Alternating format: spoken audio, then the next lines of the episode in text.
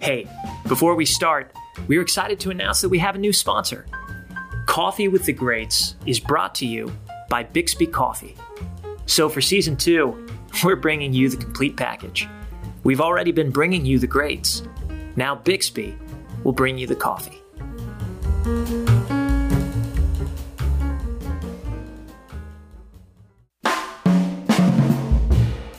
Hey, this is Miles Fisher. Thanks for listening to Coffee with the Greats. Today we sit down with Jeremy Zimmer, the co founder and CEO of UTA, one of the biggest talent agencies in the world. The company grew by representing many of the biggest stars in Hollywood. And today, much of their success comes increasingly from creating profitable businesses and brands around the biggest stars in social media, in esports, in music, art. And overseeing all of that is Jeremy. Compared to most of the other titans we've spoken with on this podcast, Jeremy is almost entirely self taught. That is, he admits to struggling a lot as a young kid. He was aimless. He flunked out of college. He was even stabbed in the stomach at work, all before he was 20 years old. He shares with us how he started to develop a new toolkit for life when he started working at the William Morris Agency. When he created a training program at ICM, he started mentoring an entire generation of agents. And when he co founded UTA, he started changing the model altogether. In this conversation, Jeremy shares much of the wisdom he's learned over his 40 years summiting the top of Hollywood's power structure. He talks about what makes a great agent, what he thinks the purpose of celebrity is, and how keeping commitments is the key to a life well lived. This is a really good one from a man I deeply admire. Thank you for listening. If you're new, check out some of the other living legends I've spoken with in past episodes. And if you're an OG to the pod, please do leave a five star rating and subscribe. That helps more than you can imagine. I really appreciate it. But for now, brew up a cup of coffee and enjoy this intimate episode of Coffee with the Greats with Jeremy Zimmer.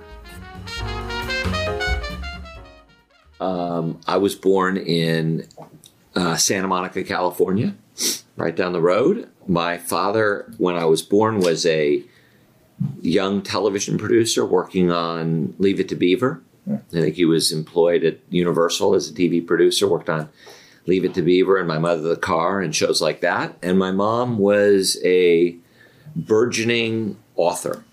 She had written her first semi autobiographical novel called With a Cast of Thousands.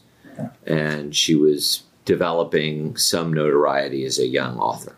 Uh, by the time I was in fifth grade, I'd, we'd moved down to Santa Monica Canyon and I was going to Canyon School. My parents had gotten divorced at that point, so I had some.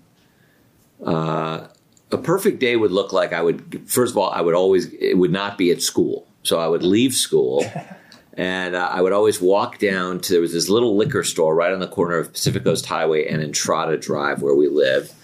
And I would get a quarter, I would have a quarter and I would buy 20 pieces of licorice and a Coca Cola. So whatever the perfect day is, it usually started there. Okay. And a lot of the days I would go down to the beach and we had those rafts back then, like the, you know, with like four tubes kind of connected to each other, those red rafts. And I would either Yep. go rafting or boogie boarding on those old styrofoam boards and, you know, spend a lot of time down there with my buddies there or getting in, you know, doing other, you know, kid kind of shenanigan kind of things. You had siblings? I was an only child, which was a problem for my sister. No, I had a, I had a, had a younger sister, but uh, she was two years. She's two years younger than I am. And would you say that there were many happy days like that in your youth? You know, I, I don't remember my youth as being that like happy and carefree. You know, because you know my parents were divorced. There's the drama of that. My mom was struggling with her own, you know, psychopharmacological issues. It was the '60s, so that was sort of de rigueur. Plus, she, you know, wanted to be a. She was a writer, so you, you know, you need to be, you need to get all fucked up to be a writer, I suppose. And uh, so it was it was a little bit tumultuous. It was not the Yeah. typical sort of Eddie, you know, sort of leave it to Beaver kind of a vibe, you know. Kind of. it- You said you were happiest when you were outside of school. You know, I had oh, I was a diff. I had a difficult time in school, and I had a difficult time doing my homework and doing what was I was supposed to do. I had a difficult time paying attention. I'm sure today I would have been diagnosed as having ADD or ADHD, and I would be medicated, and you know, I'd be sitting in the front of the class, probably doing really well or something. I don't know, but you know, back then they didn't really do that. So in, in the fifth grade, I went and saw a guidance counselor, and the guy said, "Oh, you know, you're you're what we call a classic underachiever," and I was so sort of grateful to be, "Oh, okay, I I am this thing, and I'm not the only one." And the fact that I can't pay attention and can't seem to figure out the basics, Huh. you know, like every school, every semester, every school year, I would start off with so much hope. And I would have a new notebook and I would put all the little binders perfectly and the little dividers and the orange and the blue and Spanish and history. And I would all, I'm going to real this year, This is it. I'm going to hold my shit together. Mm-hmm. And uh, I never did. Mm. You know, by, by invariably by like October, I had forgotten about take, carrying the notebook around. It was too much hassle. And mm-hmm. so I would just rip out the homework and put it in my pocket. And, you know, invariably by November, December, I was just too far behind to catch up and Right. sort of writing the, looking forward to the next semester to get a fresh start. So where? What was the first place where you kind of felt like you belonged? Then. When I was like 14 and a half, I got a summer job working at a gas station. Huh. maybe 15. I was like somewhere around there, maybe 10th or 11th grade, but before I could drive. And uh, I got a job working at a gas station that summer, and it was the greatest thing ever. Huh. And it was totally like I could totally focus on it and figure it out And Excel. and I could excel and I could handle all the different issues and I learned how to, you know, change the tires and do an oil change and, you know, change a fan belt and, you know, all the basic stuff of mechanics I could figure out. And I could also figure out how to handle people, you know, so I could keep, you know, that was back when, you know, mm-hmm. everything was, there was no self service. Everything Right. was full service. Right. And I could handle the people and the credit cards and, the gas and keep everything moving and hustling. I was good with the customers. And that was it was right off the PCH. It was in Malibu. right off the PCH Golden at Coral Age, Canyon. yeah. It's still there. Oh, Did you have was like the boss a bit of a mentor, or was there like No, no, no. The boss was his old. The old guy who owned it was this guy Cal Barganier, who was from Louisiana, and he, you know, always had a chaw, was always spitting and, and like that. Yeah. And then the head of tow truck driver was a guy named Orville, who lived in like a little hotel or motel up the street, uh, and he had no bottom teeth, and he smoked. He smoked uh, Winston 100s. That's when I started smoking cigarettes because all the guys smoked cigarettes. So I was smoking cigarettes because I thought that was cool. So I'm like this little 14 year old kid, long blonde hair, smoking cigarettes and working at a gas station. I thought this is feeling, fantastic. this, this, this is where I feel at home. this is good. Yeah. I'm on a path. Yeah. so and then what? How from from gas station in Malibu So what happened was becoming an agent? is I wasn't going to I wasn't going to school uh, very much at all. I was getting straight Fs, and this is now my senior year of high school, Mm-hmm. and you know I'm like, you know, pulling like a an F yeah. GPA, and yeah, and I'm not doing well at all, and I'm not going to school, and my dad gets a call from the school, like you know. He doesn't seem to even come here anymore. We don't know what's going on. And my dad was like, "What the hell's going on?" And I live with my dad, my stepmother, my step, and his, and what was my stepsister and uh, I was, there was a lot of friction between me and my stepmom, and a lot of friction, just a lot of friction. I was a I was a very difficult kid to handle. You know, if you asked me, you know, if you asked me what time it is, I would lie to you. Hmm. You know, I just could not. I just didn't play by the rules. I didn't know what the rules were. I wasn't going to play by them, and I just wanted to do what I wanted to do. And it was a lot of, you know, as I look back on it now, I can't imagine what I would do if I had a kid like me hmm. like you know i just can't imagine because you just have there's no like place where you there's no level set where here's what here's what we're trying to aim to there was no Right. aiming Right. i was just all over the place and uh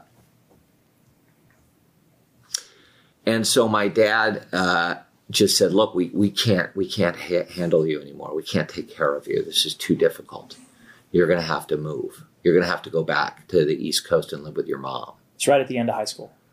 I'm I'm halfway through my senior year. So the second time that I felt that feeling I felt in the gas station, I felt it when I started working in a parking lot in Boston, Hmm. where it was the exact same feeling of like, oh, I get this, I can do this, I know how to make this work. Huh. And I immediately assumed a lot of responsibility in a parking lot in Boston because that was I was going to college. I ended up getting into college and almost immediately flunking out of college. And now, and then I was like, okay, I got this wired, and I'm working in the gas station in the parking lot. I'm making a lot of money. I got Yeah. 12 different side hustles going on. It was all good. And then that came to a sudden halt when some guy tried to, well, some guy stabbed me. He tried to rob me and he stabbed me. So then I was like, oh shit. So now I end up in the hospital in Boston and I'm there for like three weeks Good God. trying to get my shit together. Now I've flunked out of college and been stabbed and I'm not even 20 years old. Right. And uh, It's so I, freezing Boston. it's free. I was stabbed in November, so I missed the winter. I missed the last winter in the parking lots in Boston, which was really not great. Yeah. So just as things to miss, you don't want to work in a parking lot in Boston in the winter.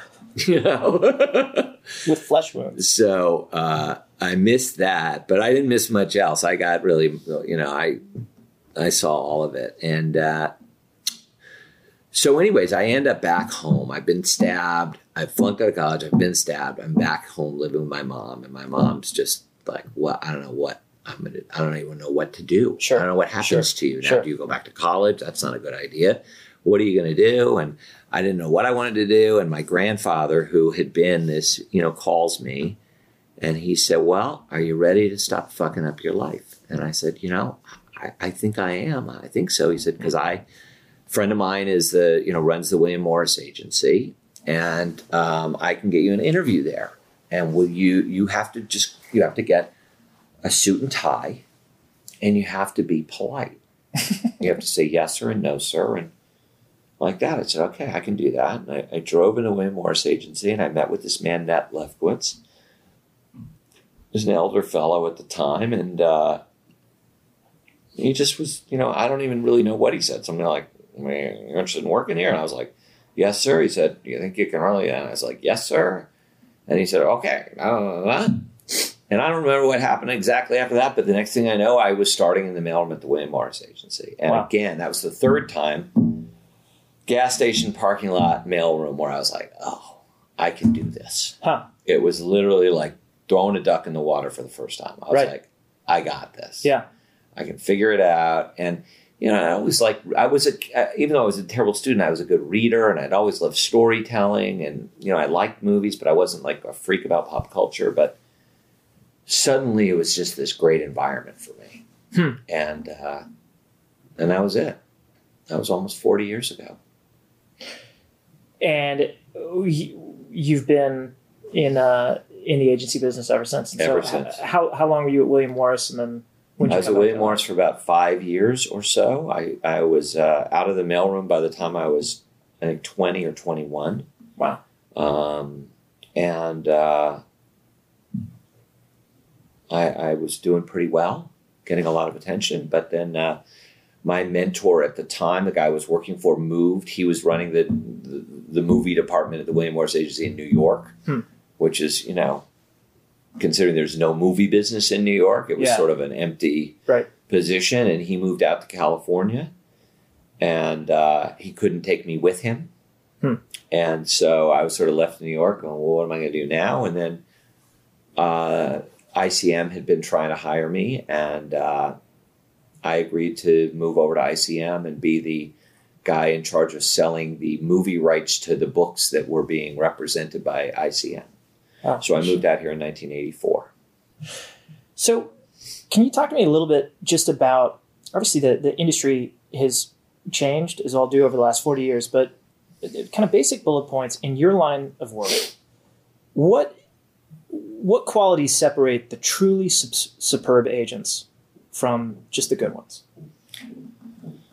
You know, get asked that question a lot, like what makes a great agent? And it's not always as simple as there's this one defining characteristic, because different agents, great agents, can show up with a with different characteristics. There is, for some, uh, it's a really I mean, I think you have to have some passion or uh, capability or touch for the product. Hmm. You know, you have to be able to access. You know, you can't just think, ah, this is all shit. You got to really like or love movies and television. You have to have some part of you that understands there's an aspirational element of being an artist. Yep. And you have to identify with that aspirational element of, of being an artist. Um, so I think that's important. I think you have to be able to connect to some degree or another with the pain of being an artist. You know, um, I think you have to really, you know, you can't be afraid of hard work. You got to be willing to show up every single day and and go and repeat certain behavior in order to achieve success. Um, What part of what part of your work gives you the most anxiety? What aspect? You know, I don't really have a lot of anxiety anymore. The part of it that used to give me anxiety was really related to the homework. Hmm. You know, that idea that there was so much reading to do and so much you needed to know. And if you didn't do it, who was going to do it? And if I didn't, and I had to do all this reading and I had to be, keep up and I had to know what was going on. And that idea that there's just an ocean of information. And if you, if you don't know what's going on, you're going to be caught a, a you know, you, you, things can go wrong. Yeah. And uh, so the anxiety part is just, you know, it really comes from do I know everything I need to know? Am I on top of it? hmm How do you how do you like to hire? How do you, how do you, how do you seek out those people that have the potential of those traits? I mean, obviously, I think of the entertainment industry in Hollywood as kind of the big porch light that all every all the moths all around the world kind of attract to and, and, and always have. And you know, I know in the mail room it's a grueling process and you got to earn your stripes and kind of those still standing after the first year that winnows it down a little bit Right. a little bit. But um, how uh, how do you like to hire quality people who you think have legs for a 30 year career? Well, it, it, I you know I started the training program at ICM and then started the training program here, and and for the first ten years of the agency, I think I hired almost every single person, you know, and hired everyone in the training program, and I loved it. And you know, Mhm. there's like a chapter in some book called The Mailroom about Yeah. you know, called My Kids and my interviewing process because I, what I used to love to do was try to get the get them talking about movies and television and books that they loved and why. Because to me, the most important part was can you communicate? Can you effectively communicate your thoughts? Because uh, in the in the job we have, you're trying to effectively communicate about how a book or movie or TV show or performance made you feel, Right, how you connected with it.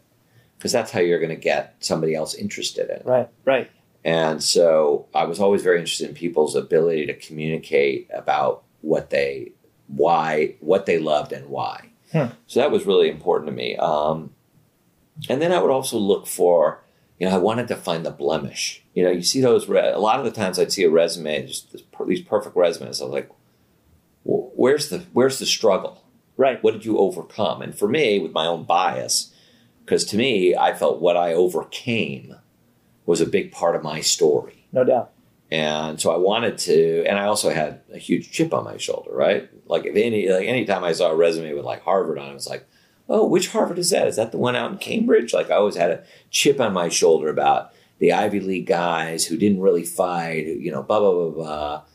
But really that was just my shit because those guys worked really, really hard to get something Yeah. and I didn't, and I in a weird way couldn't. So I always had a little bit of a, you know, weird thing with that. But you know, so I, I would try to create in the mailroom a, a, a mixture of peoples, like those guys who just always achieved everything. Yep. And then I wanted to get the one guy who's like, you know, went to University of Arizona for two years and then took two years off Yeah. and then got his degree at Loyola. I was like, okay, you just couldn't handle the fucking partying at University of Arizona and you f- bam- bombed out and then you had to Yeah. get your shit together, right? Yeah. You know, I was looking for like the truth of the journey that, you know, Yeah. as I always say to people, I, I like to read the white part of the page, you know, and I, I think it's really important that people learn to read the white part of the page. Is there kind of a tactic of, of interview questions to figure out that blemish?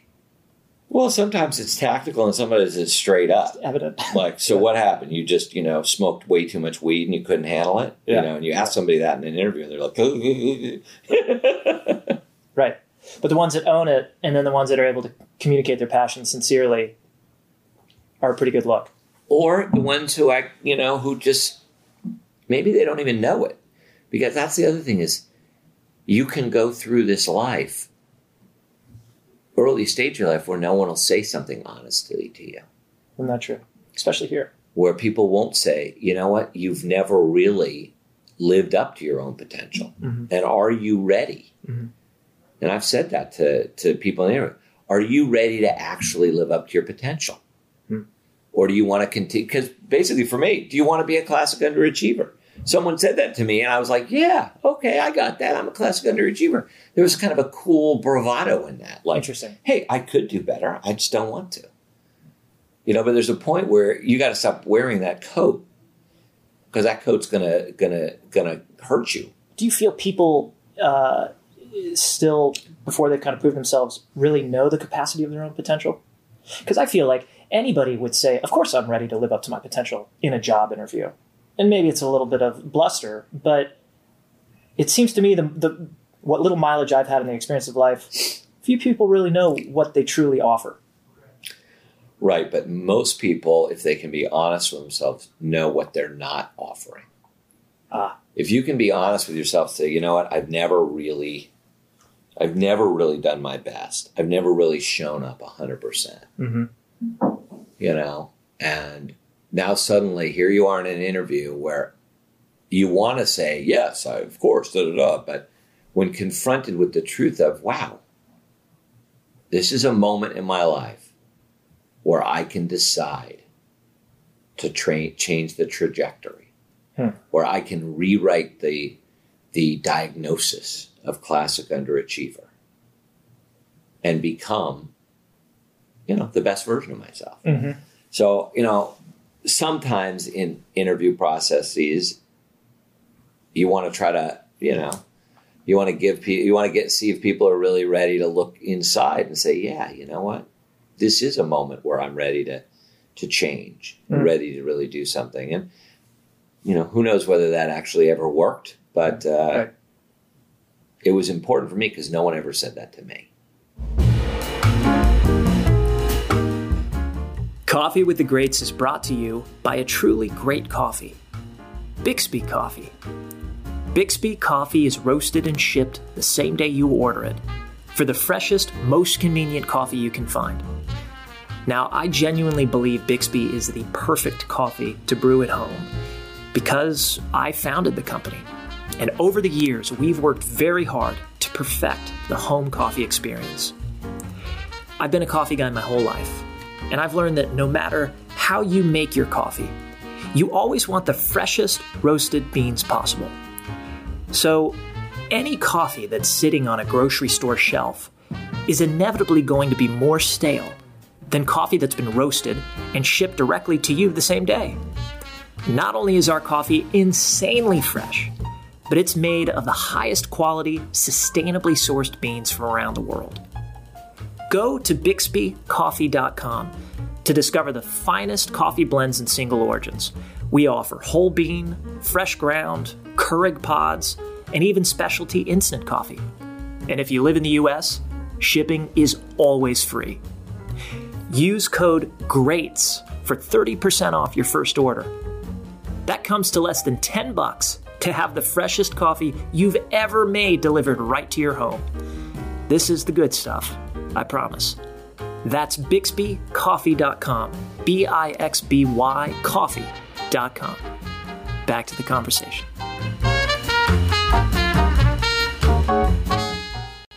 So, for someone who's immensely connected, as a CEO largest talent agencies in the world, but then also chapter Jeremy's Children, you gave so many people their start. How, when, when you meet someone who impresses you, what personal systems do you have in place to maintain a connection?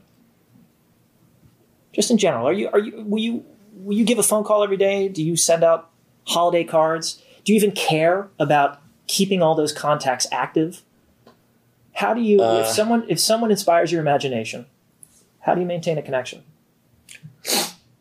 You know, I don't have any organized system. Huh. I did the holiday card thing for first before I got married.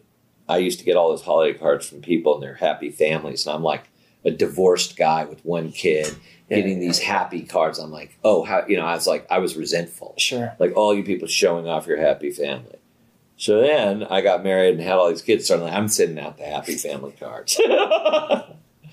so uh, The original analog Instagram post. exactly, but I didn't. You know, I don't. I don't really know how I stay connected. You know, to me, I don't. I manage to develop relationships and make connections with people, and it all feels very natural to me. I don't really have a system or anything like that. Um, you know, I'm busy. Yeah. So I have the stuff I have to do and this, the the relationships I need to maintain in the day, and then I have a sort of a, a desire of you know I have like a where am I trying to get to and how am I trying to do that. So as the CEO, you've got sort of you've you've got your your you know you're looking at a template of acquisitions, you know, strategic initiatives where you're going, Mhm. and then you've got your operational responsibilities, which is where you are and how you make sure you're maximizing the day you're in, while at the same time moving towards the vision. Yeah. And moving towards the vision has a lot to do with, you know, pursuing acquisitions, pursue, pursuing new hires, developing new business lines, making sure you have financing available to pursue all those initiatives. While at the same time, the operational side is making sure the people you have are feeling good or doing what they need to do, making sure that the, the people are working in a collaborative, cooperative, and entrepreneurial way Yeah. within the ecosystem, managing the culture, which is really, really important. So, you know, there's a lot going on within that definition. And then beyond that, uh, you know, I, I think people tend to do what feels good. So if you have relationships that you get a lot out of, you'll tend to nurture those and pursue those. That is a lot on the docket for a CEO, especially for one who doesn't feel the pangs of anxiety all that much. I mean, that's extraordinary. So, can we talk just a little bit just about daily habits and kind of how you arrive at that? What what time do you usually wake up in the morning? I wake up sometime between 4.30 and 5 every morning, Automatically. automatically. And are there certain certain things that you like to do before you get into the office? By the time I get in the office, I've had a full day. You know? What's what's the routine? So I get up in the morning uh, early, between four thirty and five. I uh, check my email, check my fantasy basketball, Nice. uh, have a cup of coffee, read the paper. Hold on, hold on. Just just step by step. Is your phone on your bedside? So your phone's the very first thing you look at in the morning. Yeah, and I use my phone as my not my alarm clock, but my sleep measure or whatever that is. Right, right. I don't know why. I like to measure my sleep, Yeah, what's that data telling you? I don't know. It's telling me I was asleep. Duly noted. um, And then you're up, you're reading the news. How do you how do you I like wake up on. news? I wake up. I will wake up at exactly the same time every morning for three months in a row, Wow. and then it'll reset to another time. Yeah. and that'll go for like months, and then it'll reset to another time, and there's no rhyme or reason, but it's always between like four thirty and five. So it'll be like four thirteen. I'll wake up at four thirteen for three months, and then it'll click over to Hmm. four forty eight, and that'll go on for a while, and then it'll click over to. The, it's just so weird.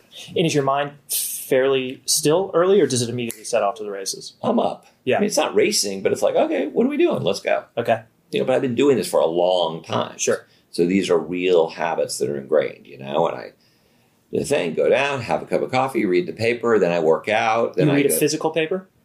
Uh, no, not anymore. I read it. Even though I get the physical paper delivered, I still read. I read the New York Times Okay. digitally. Yeah.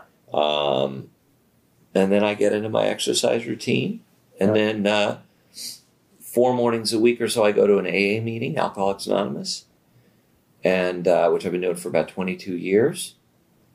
Then I come back and get ready and go to work. Yeah. Are there and so and so there's no real to-do list system, so to speak, or those are kind of the, the bigger things that you only step into once you get into the office.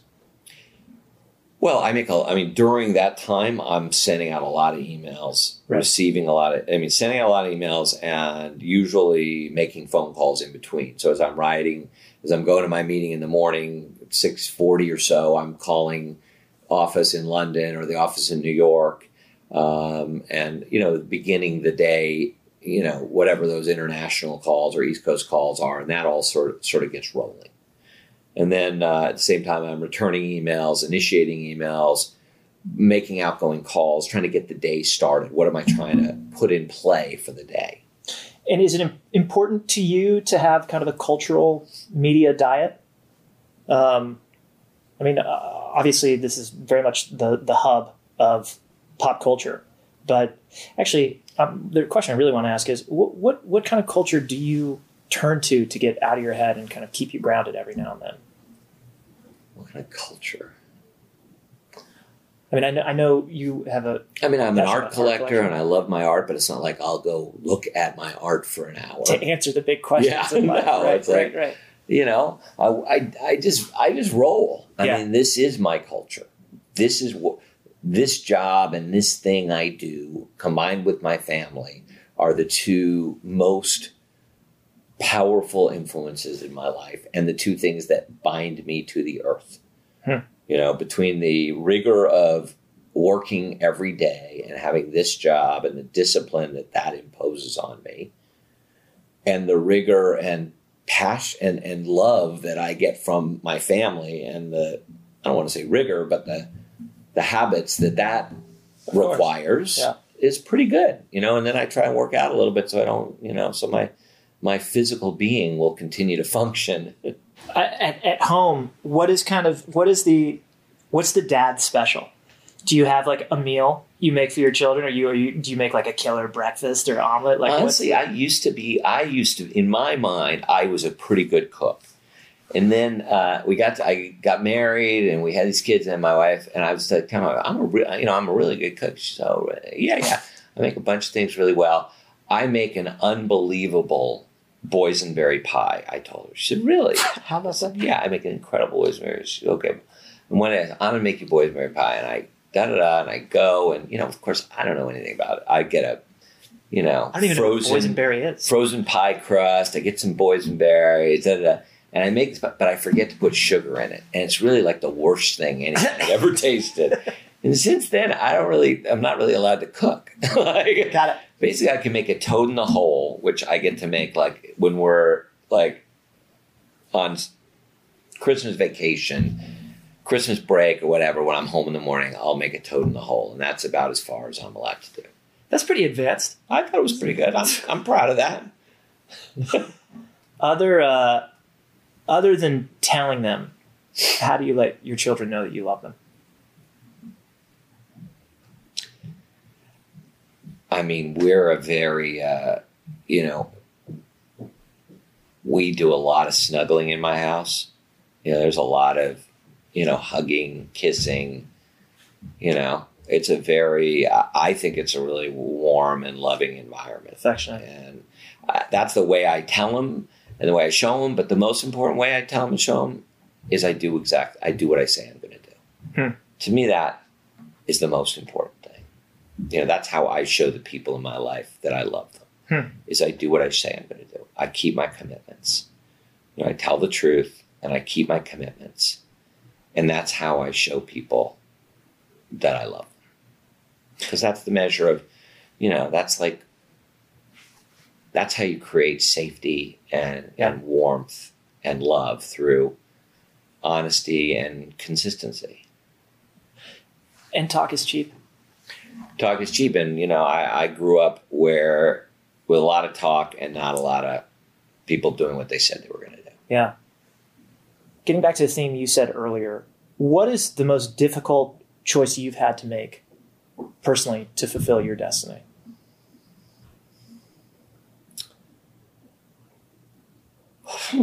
Well, I think you know, the, not the cho- but the choice, the decision that I made around drugs and alcohol, the awareness that the decision to accept the fact that I was an alcoholic, and the decision to commit to recovery Hmm. I don't really look at it as a difficult decision. It must have been, considering how long I avoided it Mhm. in the face of all the evidence. Um,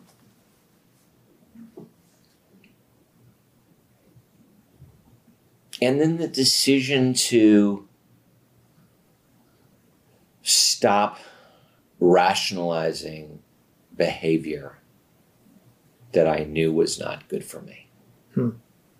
You know, the decision to keep my commitments, do what I say I'm going to do, show up when I don't want to. Mm-hmm. You know, which which to a lot of people just sounds like what everybody does. Right. But for me in my life, that was a big deal.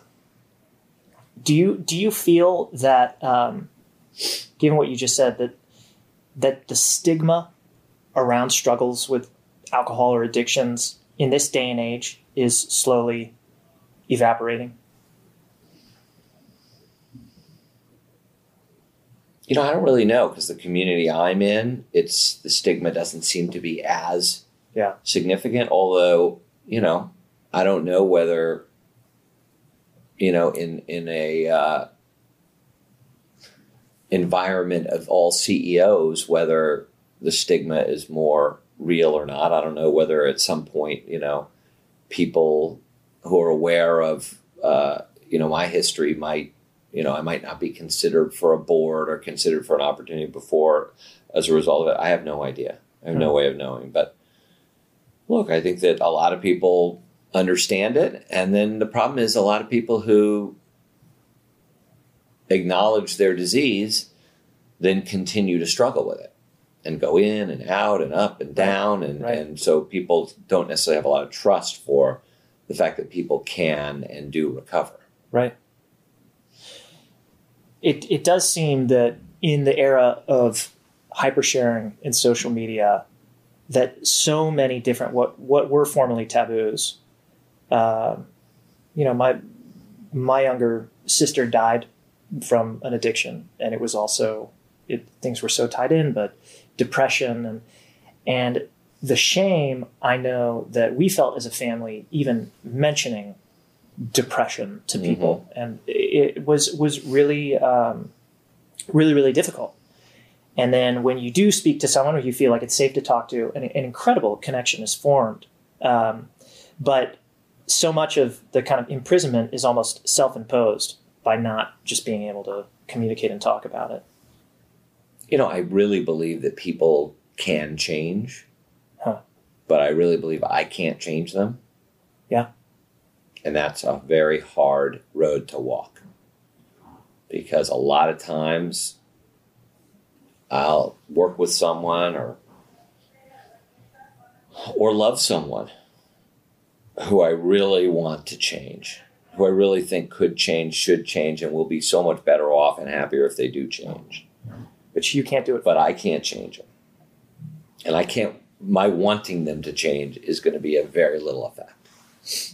And that's, and that can be really hard. So I'll stake my conviction on that, which is two sided, unbelievably optimistic in that I really believe people can change and do change and, and brutally realistic, which is I can't change them. and humble.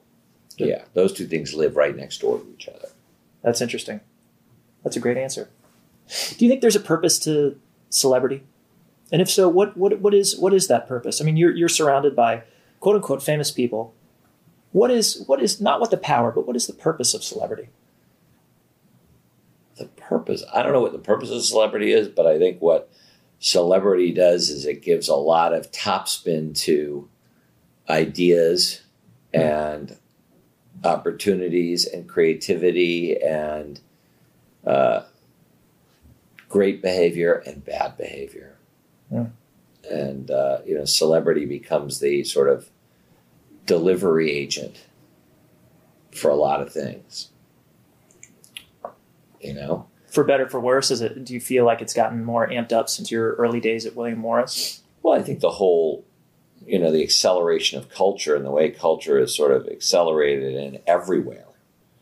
You know, it's just optimized across every channel all the time. You're constantly exposed. Everybody's always looking at something. Yeah. You know, you can't be in an elevator or in a car or waiting at a bus stop or in a doctor's office or anywhere without, you know, a Barrage. screen showing you something. Now you can decide to open up an app that you know is going to serve you celebrity crap, or you can decide to open up an app that'll show you the news, or you can decide to open up an app that'll help you meditate, or you can decide to open up an app that'll, you know, plug you into the greatest, i- you know, the greatest ideas in the world, Right. Or you can put all that in a safe for four hours. or you put it all in the same for four hours. Exactly. Um, what do you think the world is craving right now?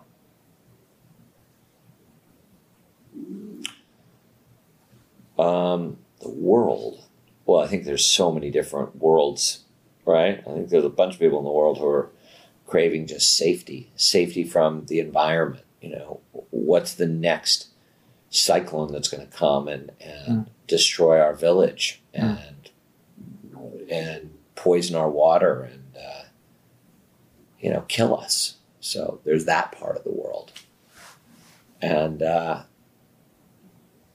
I don't know. I think that I think we're all craving sort of like Jesus. What what's going on? Where are we going? And how fast are we getting there? Answers. Yeah, Yeah. and and and safety. Yeah. Yeah. I think we all want to feel safer. So on that note, what's what's your prayer for your children, and what is your prayer for this country?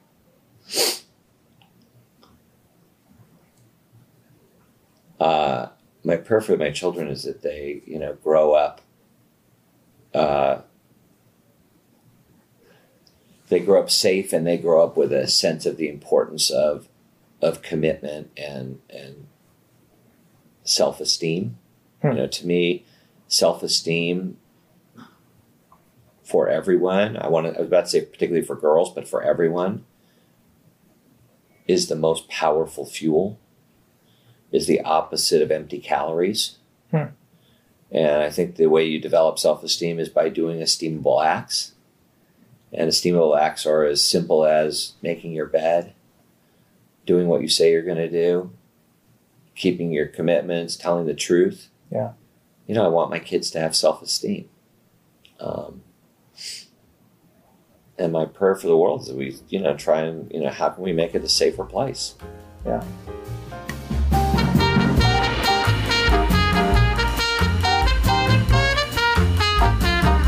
Thanks for listening to another great episode of Coffee with the Greats.